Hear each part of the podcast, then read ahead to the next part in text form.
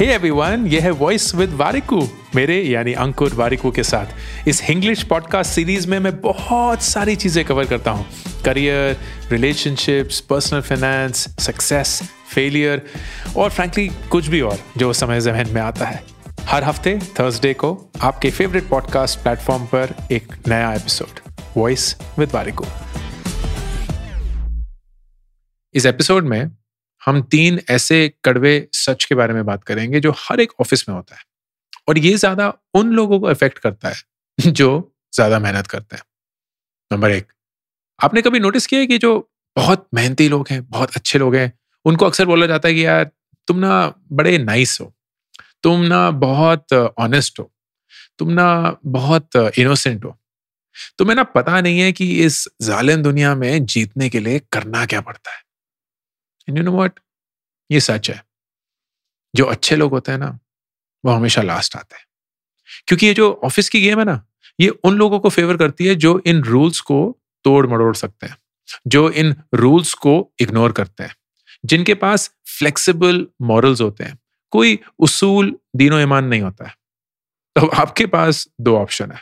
या तो ऐसी जगह ढूंढिए, जो बिल्कुल आपके वैल्यू सिस्टम से मेल खाए। या आप अपने वैल्यू सिस्टम्स को कहीं गटर में फेंक दीजिए। नंबर दो, मेरे करियर की शुरुआत में मैंने देखा कि जिस ढंग से काम बढ़ता था ना, वो इक्वल नहीं था। जो बहुत मेहनती लोग थे, उन्हें ज़्यादा और ज़्यादा और ज़्यादा और ज़्यादा काम मिलता था। और जो लोग आलसी थे, उन्हें कम और कम काम मिलता था।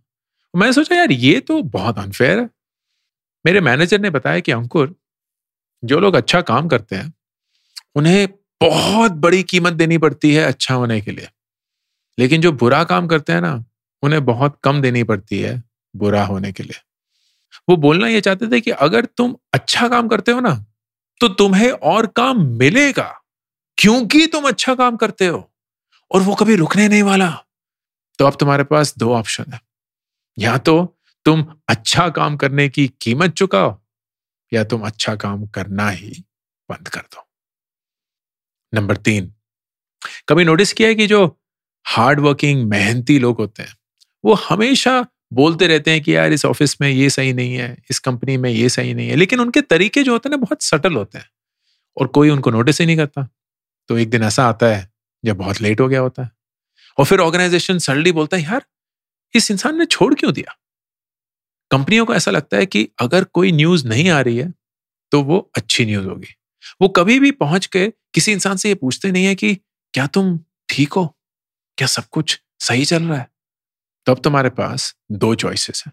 या तो तुम खुद ब खुद बताओ कि तुम क्या महसूस कर रहे हो और ये इंश्योर करो कि लोग तुम्हें सुने। या तुम उस जगह को छोड़ने के लिए तैयार हो जाओ क्योंकि किसी ने कभी भी परवाह नहीं करी। सच पता है क्या दोस्तों? कि जो ये कॉपरेट दुनिया है ना ये मास एम्प्लॉयमेंट के लिए बनी है।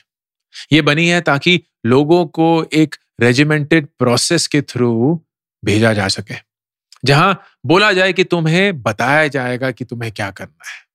ज़्यादा दिमाग मत लगाना। तुम्हें ऑर्डर्स फॉलो करने हैं। ज़्यादा शोर मत मचाना।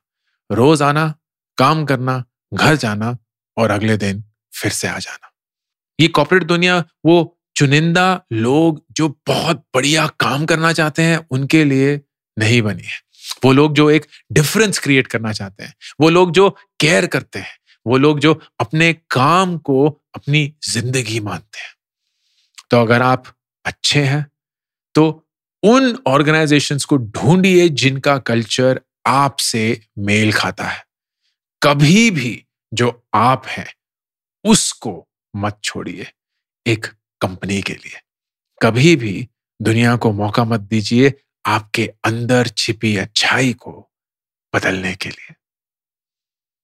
ऑल द बेस्ट अगर आपको इस हफ़्ते का एपिसोड अच्छा लगा हो तो प्लीज़ अपने प्लेटफॉर्म पे इसको रिव्यू करना मत भूलिएगा and do subscribe to voice with Warikoo her Thursday एक नया एपिसोड आपके फेवरेट पॉडकास्ट प्लेटफॉर्म पर।